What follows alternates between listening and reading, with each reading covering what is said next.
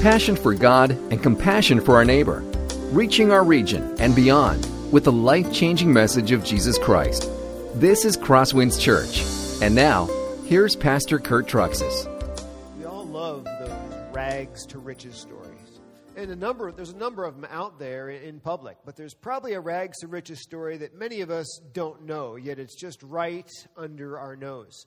It's the Howard Schultz story. Does anybody know his story?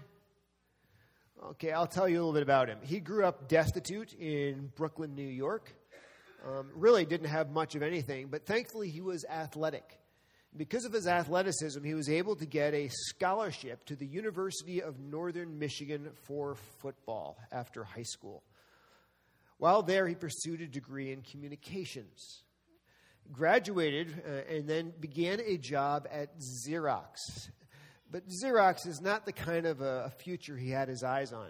Actually, what caught his eyes was a small chain of coffee shops. There, there were 60 of them. And through a series of circumstances, he was able to get the job as CEO of this small coffee shop chain. In the next few years, he turned 60 coffee shops into a $1.1 billion business called Starbucks. That's an incredible rags to riches story that many of us didn't know, and it's right under our nose. We all love those kind of stories, but if the truth is told, we don't just like hearing them or reading about them. The honest truth is, each one of us wants to be a part of them.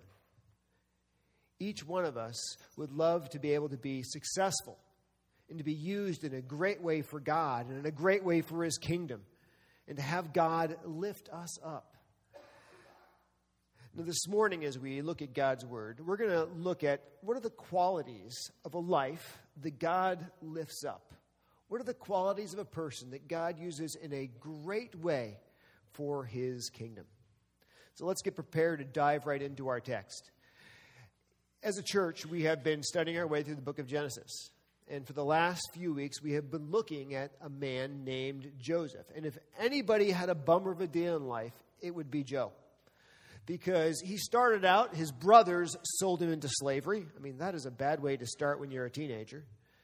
Then, when he was hired as a slave, he lived a really good, exemplary life, working really well for his boss. And when his boss's wife wanted to uh, be involved with him sexually, he chose purity instead of adultery and ended up thrown in jail for a crime he didn't commit. There he languished in prison. And in prison, he uh, actually was really serving the other prisoners doing a good job with that. And he ended up serving a very high profile prisoner we looked at last week called the cupbearer. He told his story to the cupbearer, and God even allowed him to interpret the cupbearer's dream. And he says, Remember me when you get out of this prison. The cupbearer went out of the prison, and what did he do? A serious case of amnesia.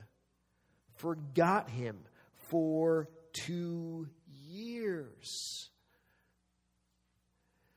Now, uh, Joseph's life has been going in the, exactly the wrong direction, but today it actually turns around and heads in the opposite direction. And he becomes a wild success beyond his dreams or imagination. Let's dive in the text and see how this whole story unfolds. Beginning in chapter 41. After two whole years, Pharaoh dreamed that he was standing by the Nile and behold, there came up out of the Nile seven cows, attractive and plump, and they fed on the, in the reed grass. And behold, seven other cows, ugly and thin, came up out of the Nile after them, and stood by the other cows on the bank of the Nile. And the ugly, thin cows ate up the seven attractive, plump cows. And Pharaoh woke and he fell asleep and dreamed a second time. And behold, seven ears of grain, plump and good, were growing on one stalk. And behold, after them sprouted up seven ears, thin and blighted by the east wind. And the thin ears swallowed up the seven plump, full ears.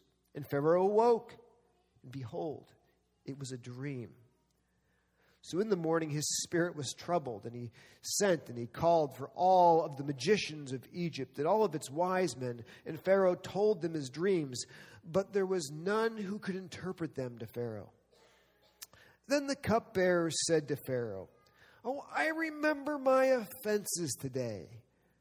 When Pharaoh was angry with his servants and put me and the chief baker in custody in the house of the captain of the guard, we dreamed on the same night, he and I, each having a dream with its own interpretation. And a young Hebrew was there with us, a servant of the captain of the guard. And when we told him, he interpreted our dreams to us, giving us an interpretation to each man according to his dream. And as he interpreted to us, so it came about. I was restored to my office, and the baker was hanged two weeks ago when we looked at Joseph, he was 28 years old.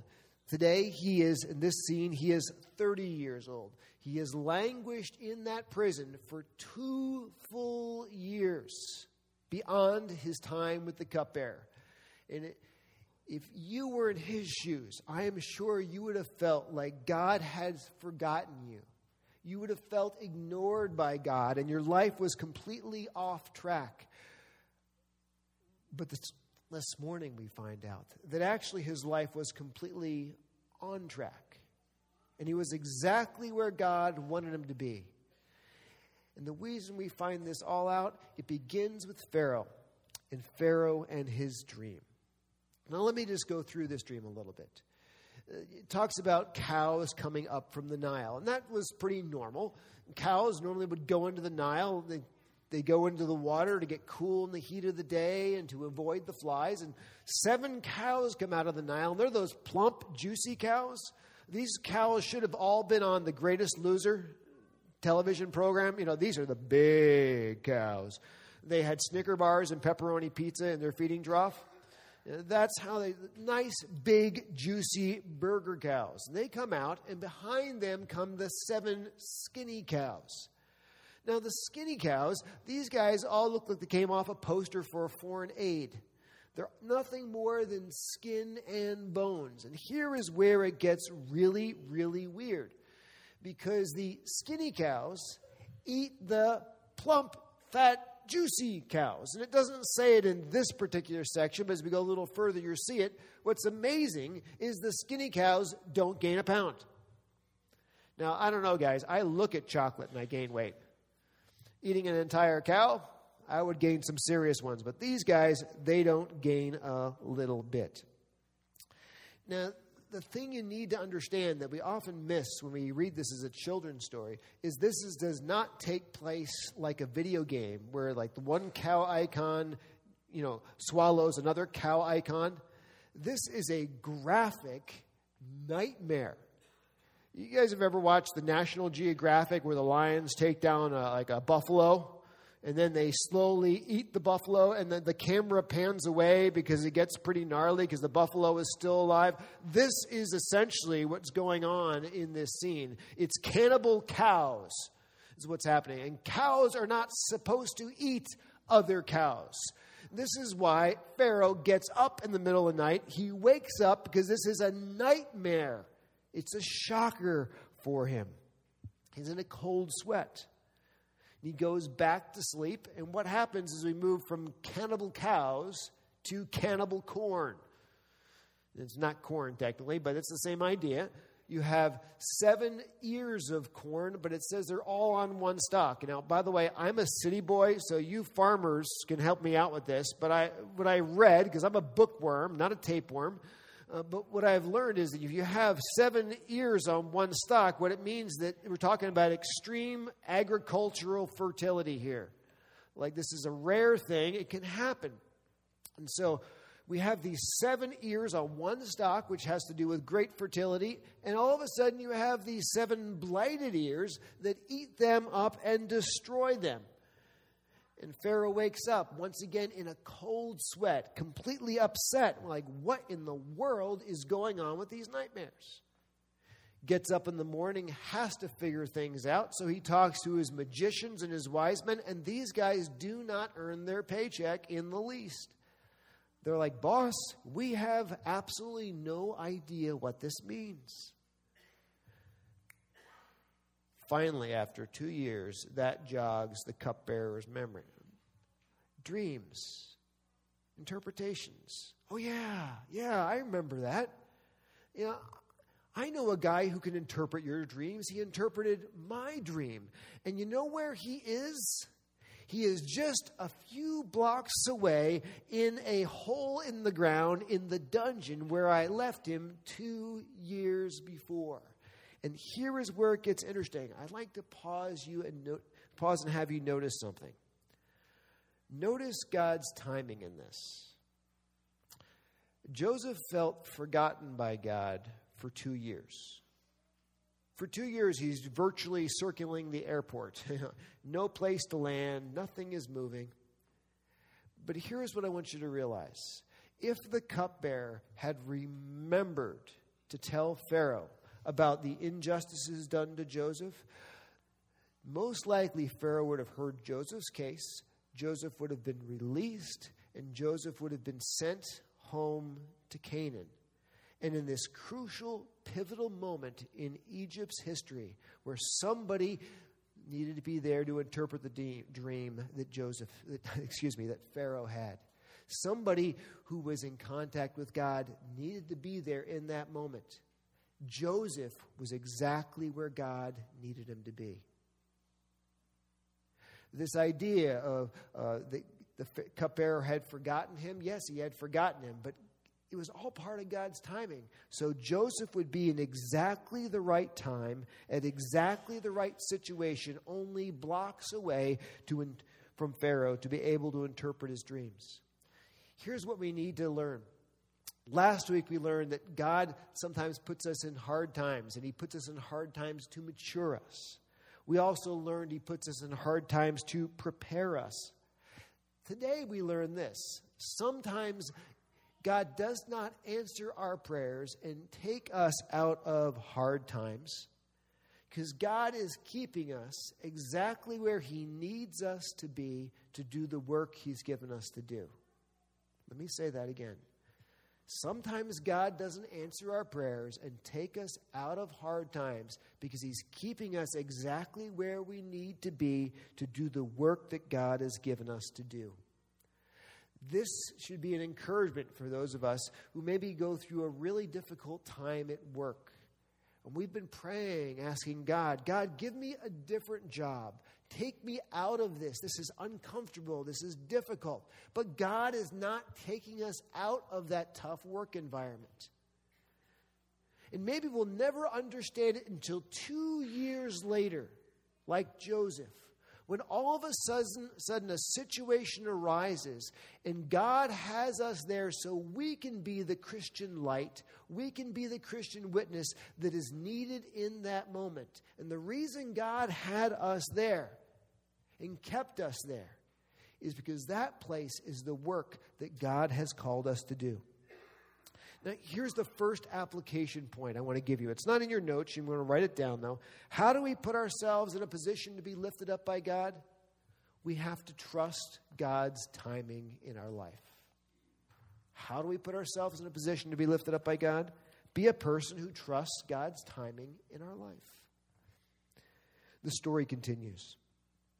Then Pharaoh sent and called Joseph, and they quickly brought him out of the pit. And when he had shaved himself and changed his clothes, he came in before Pharaoh. And Pharaoh said to Joseph, Well, I've had a dream, and there is no one who can interpret it. And I have heard it said of you that when you hear a dream, you can interpret it. And Joseph answered Pharaoh, You know, it's not in me. God will give Pharaoh a favorable answer. Then Pharaoh said to Joseph, Behold, in my dream I was standing on the banks of the Nile. Seven cows, plump and attractive, came up out of the Nile and fed in the reed grass. Seven other cows came up after them, poor and very ugly and thin, such as I have never seen in all the land of Egypt. And the thin, ugly cows ate up the first seven plump cows. But when they had eaten them up, them, no one would have known that they had eaten them for they were still as ugly as at the beginning. Then I awoke, and I saw it in my dream seven ears growing on one stalk, full and good. Seven ears withered, thin, and blighted by the east wind sprouted after them. And the thin ears swallowed up the seven good ears. And I told it to the magicians, but there was no one who could explain it to me. Then Joseph said to Pharaoh, The dreams of Pharaoh are one. God has revealed to Pharaoh what he is about to do. The seven good cows are seven years, and the seven good ears are seven years. The dreams are one. The seven lean and ugly cows that came up after them are seven years, and the seven empty ears, blighted by the east wind, are also seven years of famine. It is as I told Pharaoh God has shown to Pharaoh what he is about to do there will come seven years of great plenty throughout all the land of Egypt. But after them there will arise seven years of famine, and all the plenty will be forgotten in the land of Egypt. The famine will consume the land, and the plenty will be unknown in the land by reason of the famine that will follow, for it will be very severe. And the doubling of Pharaoh's dream means that the thing is fixed by God, and God will bring it about. Now, therefore, let Pharaoh select a discerning and wise man and set him over the land of Egypt. Let Pharaoh proceed to appoint overseers over the land and take one fifth of the produce of the land of Egypt during the seven plentiful years and let them gather all the food of these good years that are coming, and store up the grain under a reserve for the land against the seven years of famine that are to occur in the land of Egypt, so that the land may not perish through the famine. Let's start at the beginning here. The, the first thing I have to tell you that it just comes to mind is I picture Joseph with three years of beard growth in the pit for three years. I mean, I think the Duck Dynasty guys would be really quite jealous of him. And, we're not going to wash it. We're just going to cut the whole thing off. It is beyond hope, beyond repair. I just think it's sort of funny at that point. Joseph the furball. But then the first thing that Pharaoh says to him is this I've heard that you can interpret dreams. And I love Joseph's response, and I think you do too. Immediately, Joseph does not take any of the credit to himself for his gifts, his talents, or his skills. Where does he direct credit? Where? To God. He gives it directly to God. Now, isn't this instructive to us? Each of us has different gifts, talents, and skills. Some of you are good musically. Some of you are good in business, and God has given you success in that area. Some of you are just plain wise and smart. And everything about this life makes it real easy to take credit and put the credit onto yourself and say, you know, it's what I did. Yes, I made the right choices. But Joseph gives us a different pattern to follow. He quickly deflects every good thing in his life to God he stays so incredibly humble. And this is biblical. Look what the scriptures say. James chapter 1 verse 17. Every good gift and every perfect gift is from above. It's from God, coming down from the Father of lights, with whom there is no variation or shadow due to change. Or 1 Corinthians chapter 4 verse 7.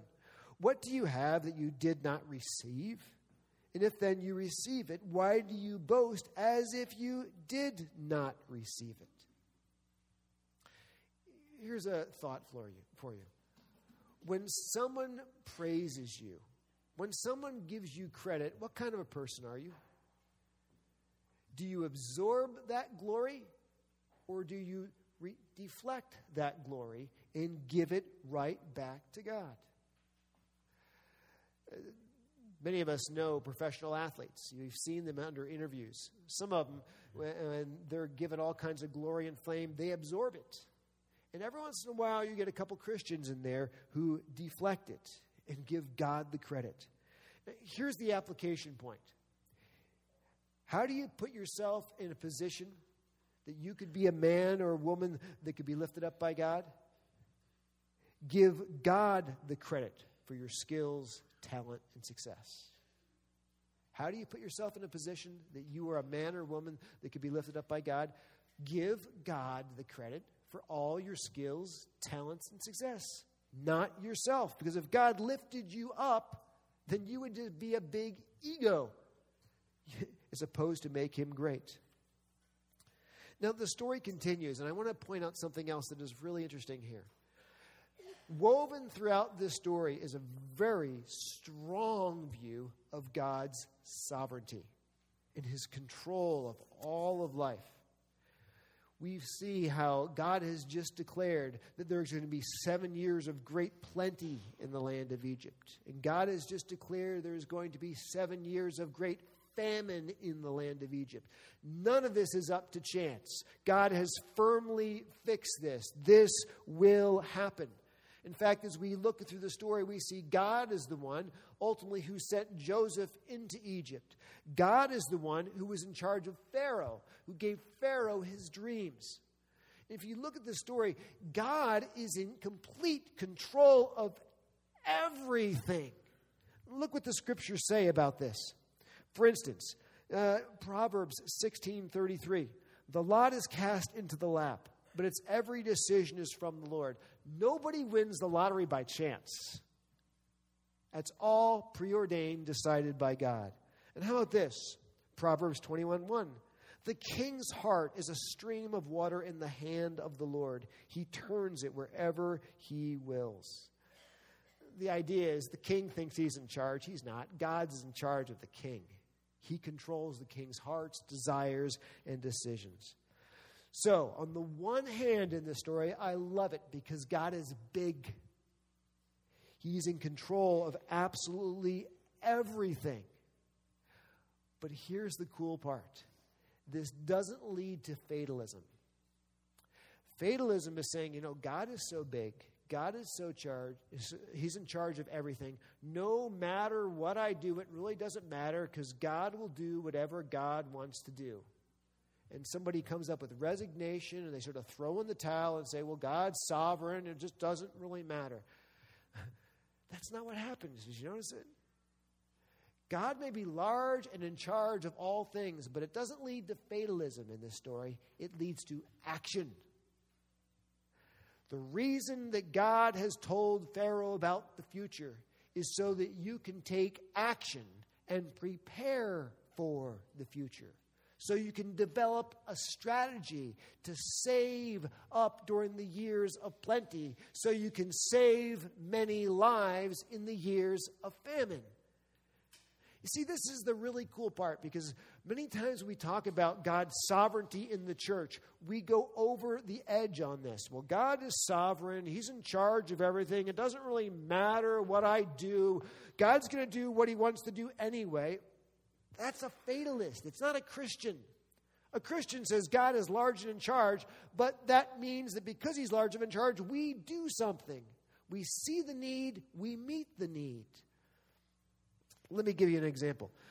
Maybe there's a single mom out there. That single mom is struggling and she's in need.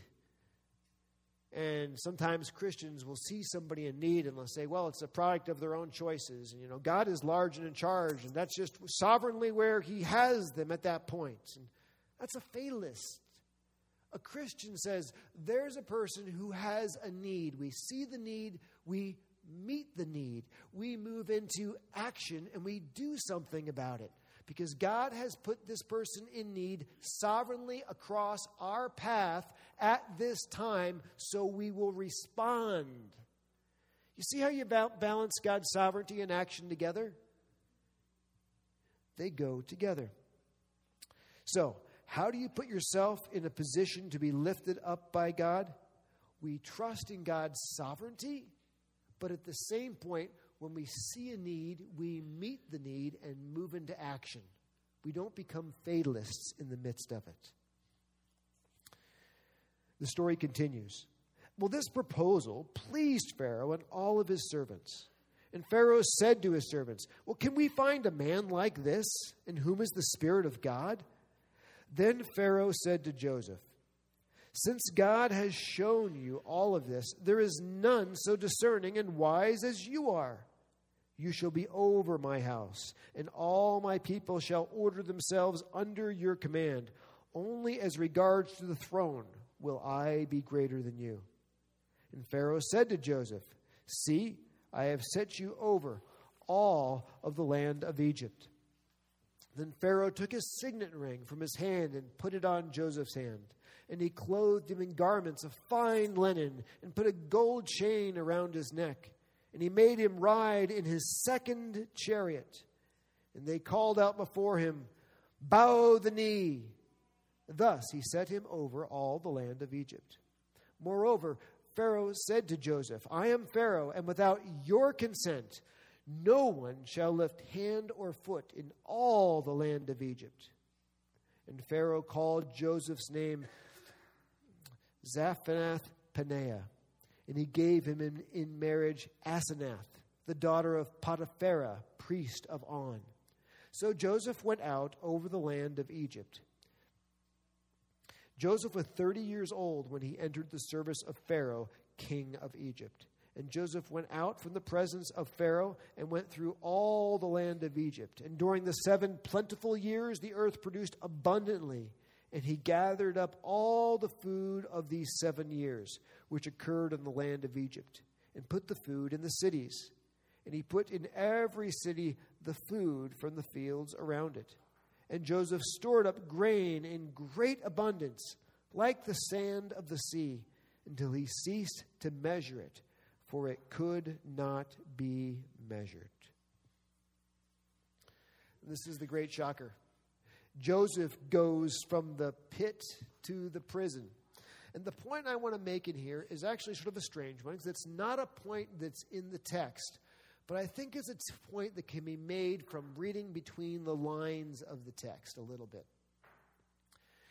What seems so strange is how Joseph could go from the dungeon to the throne room so quickly.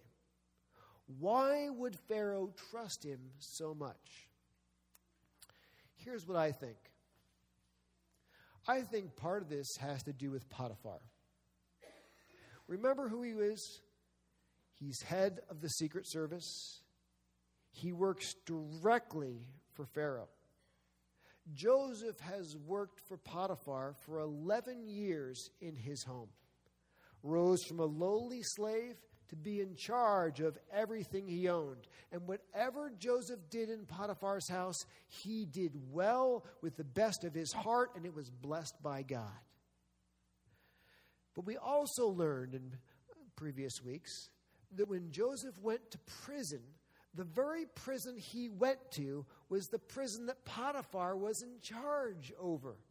So he worked for Potiphar in his house, and then he worked for Potiphar in Potiphar's prison as a slave with a collar of iron around his neck and fetters on his feet.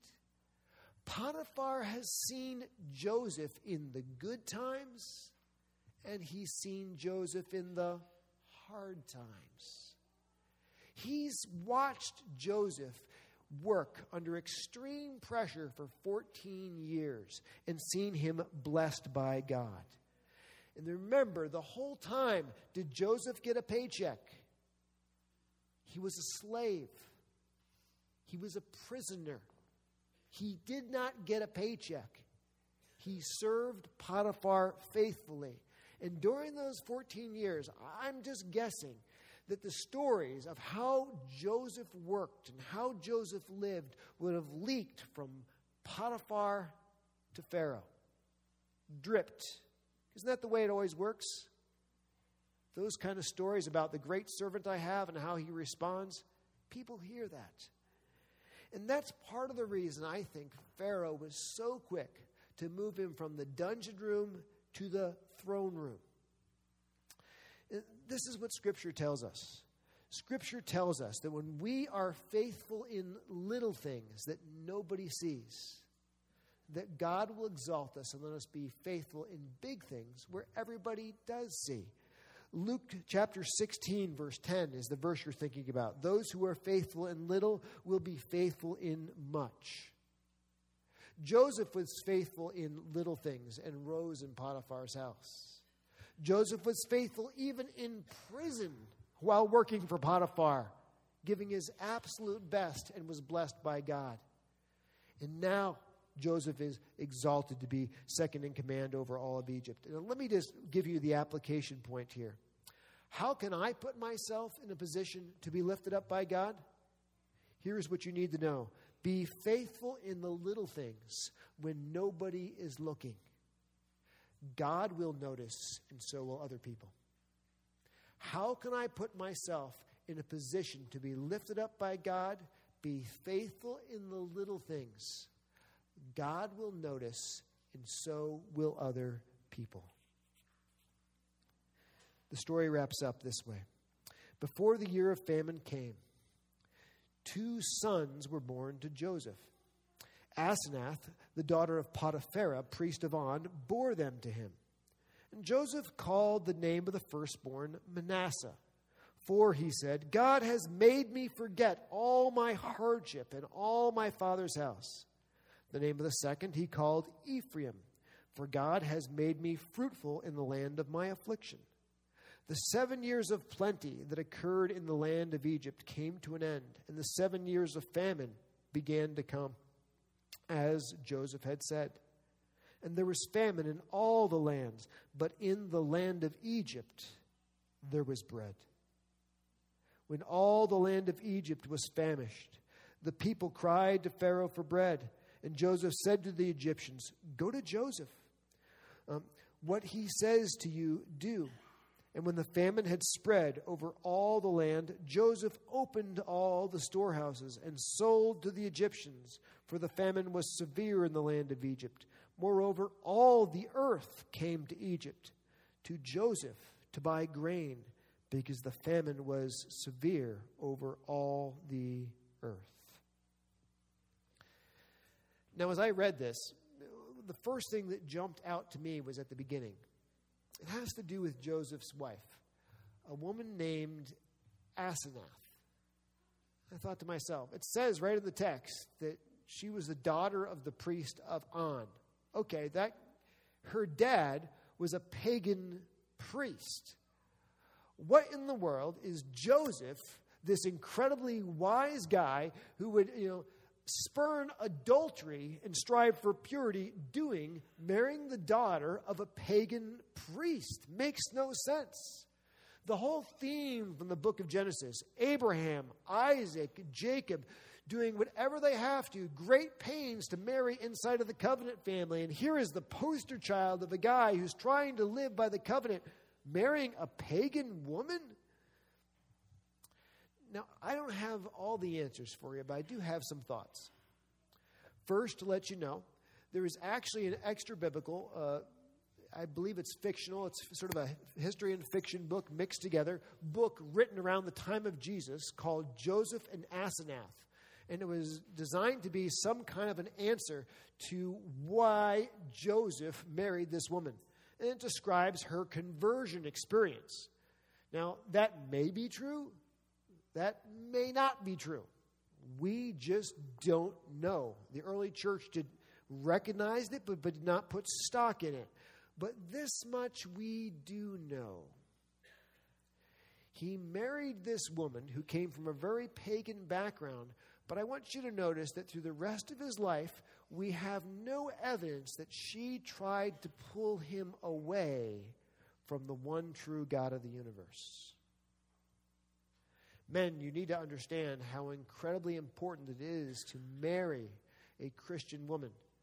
We know this from Solomon. Remember, Solomon had had God appear to him two times. But when you read his life story, we find out that his foreign wives pulled him away from God, and he walked away from God at the end of his life.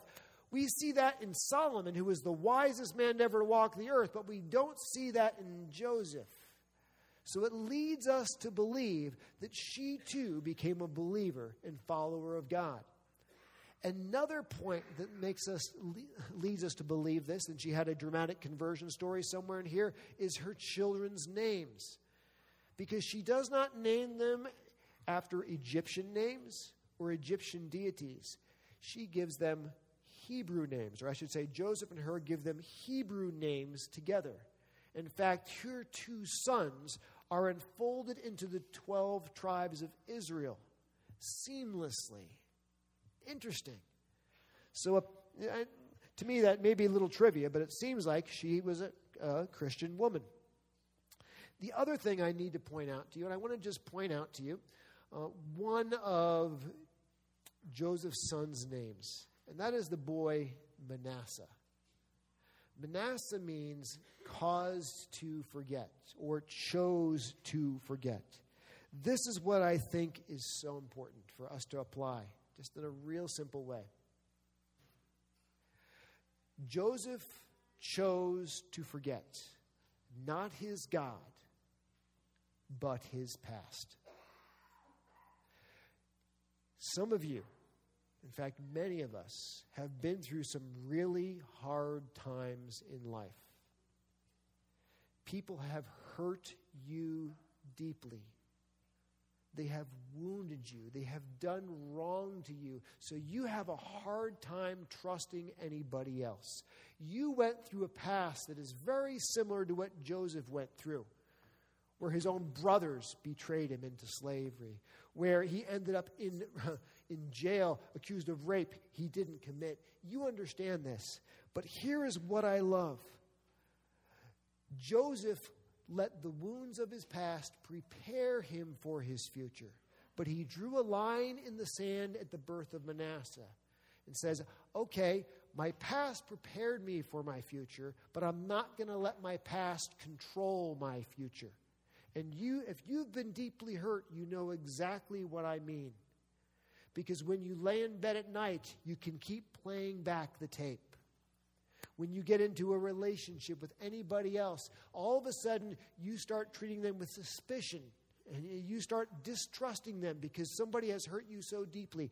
Joseph is not going to get stuck in bitterness, he's not going to get stuck in self pity. He's going to let his past be part of what God used to mature him, but he's not going to let his past become what controls him and nurse grudges for the rest of his life. Here's the point How do you let yourself be in a position to be lifted up by God? Let the wounds of your past go. Refuse to live in them today. How do you put yourself in a position to be lifted up and used by God? Let the wounds of your past go. Don't keep living in them today. God used them in your past. Don't live in them in your present. Well, the story of Joseph, it's an incredible story. It's probably the ultimate rags to riches story that makes Howard Schultz's rag to riches story look pretty small in comparison to it. And I showed you along the way different qualities of the life that God can lift up and use in a great way for his kingdom. But there is one other overarching piece that is not found as a component in the story, but rather it's found like an umbrella over Joseph's story. Let me show it to you. I think it is best encapsulated in 1 Peter chapter 5 verse 6. It says this: Humble yourselves therefore under the mighty hand of God, so that at the proper time he may exalt you humility. I think one of the greatest secrets of a life that God chooses to lift up is to be a man or woman of incredible humility. When we bow ourselves down in humility before God and in humility and service before others, that is the kind of life that God will lift up. Remember Joseph back in Genesis 37? Was he a humble guy? He was a prideful, stuck up brat when he was 17 years old. But he's learned incredible humility. working in Potiphar's house as a slave without a paycheck, doing his absolute best, always giving his best effort, humbly serving his master, working in the dungeon as a prisoner with chains around his neck, yet put in charge of the other prisoners, incredibly humble. And at the right time, God chose to lift him up. My friends, if you want to be a man or a woman that is lifted up by God, excel in humility before God and in humility before others. Let me just give you some flesh on what that looks like. It means generously giving your life. Real simply, you know, after the service is over, you walk out in the hall, humble yourselves and meet somebody you don't know. Generously give of your life. Don't just shake their hand and enjoy two minutes of conversation, but open up your heart. Humble yourself and open up your life and take a genuine interest in them. Contact them outside of church. Contact them during the week. Genuinely humble yourself and care for them, even if it costs you. And in time, God will lift you up. But I think uh, the best poster child of this is not Joseph, it's actually a man named Jesus. Joseph was humbled but then he was lifted up by God to save millions from starvation. Jesus humbled himself, left his position at the right hand of God the Father to take on a human body, to die on the cross in our place for our sin. And God lifted him up, not to save millions from earthly starvation, but to save billions from eternal damnation. The life that God lifts up is a life of humility that is willing to put itself down in sacrifice and in love for others. And when they get nothing out of it that they deserve. Let us pray. Heavenly Father, thank you for letting us study Joseph's life and seeing some of the different qualities of his life, the kind of life that you would lift up and use in a great way. Because deep inside, all of us want to do something significant with our lives for your kingdom. All of us would love to be lifted up, lifted up, not for our glory, but for your glory and to make your name famous. Jesus, uh, thank you for the qualities we saw in Joseph's life, but in particular, thank you for the humility we saw in his life. Not just a humility that allowed him to be the Savior physical Savior from starvation for millions and famine, but a humility that was seen in a much greater way, not in Joseph, but in Jesus, that allowed you to lift him up and to be the Savior of our very souls. May we be men and women who humble ourselves before you, even at great cost. And we trust you in your time, in your way, only if you desire to lift us up to do great things for you. We ask this in the name of Jesus. Amen. This has been a presentation of Crosswinds Church.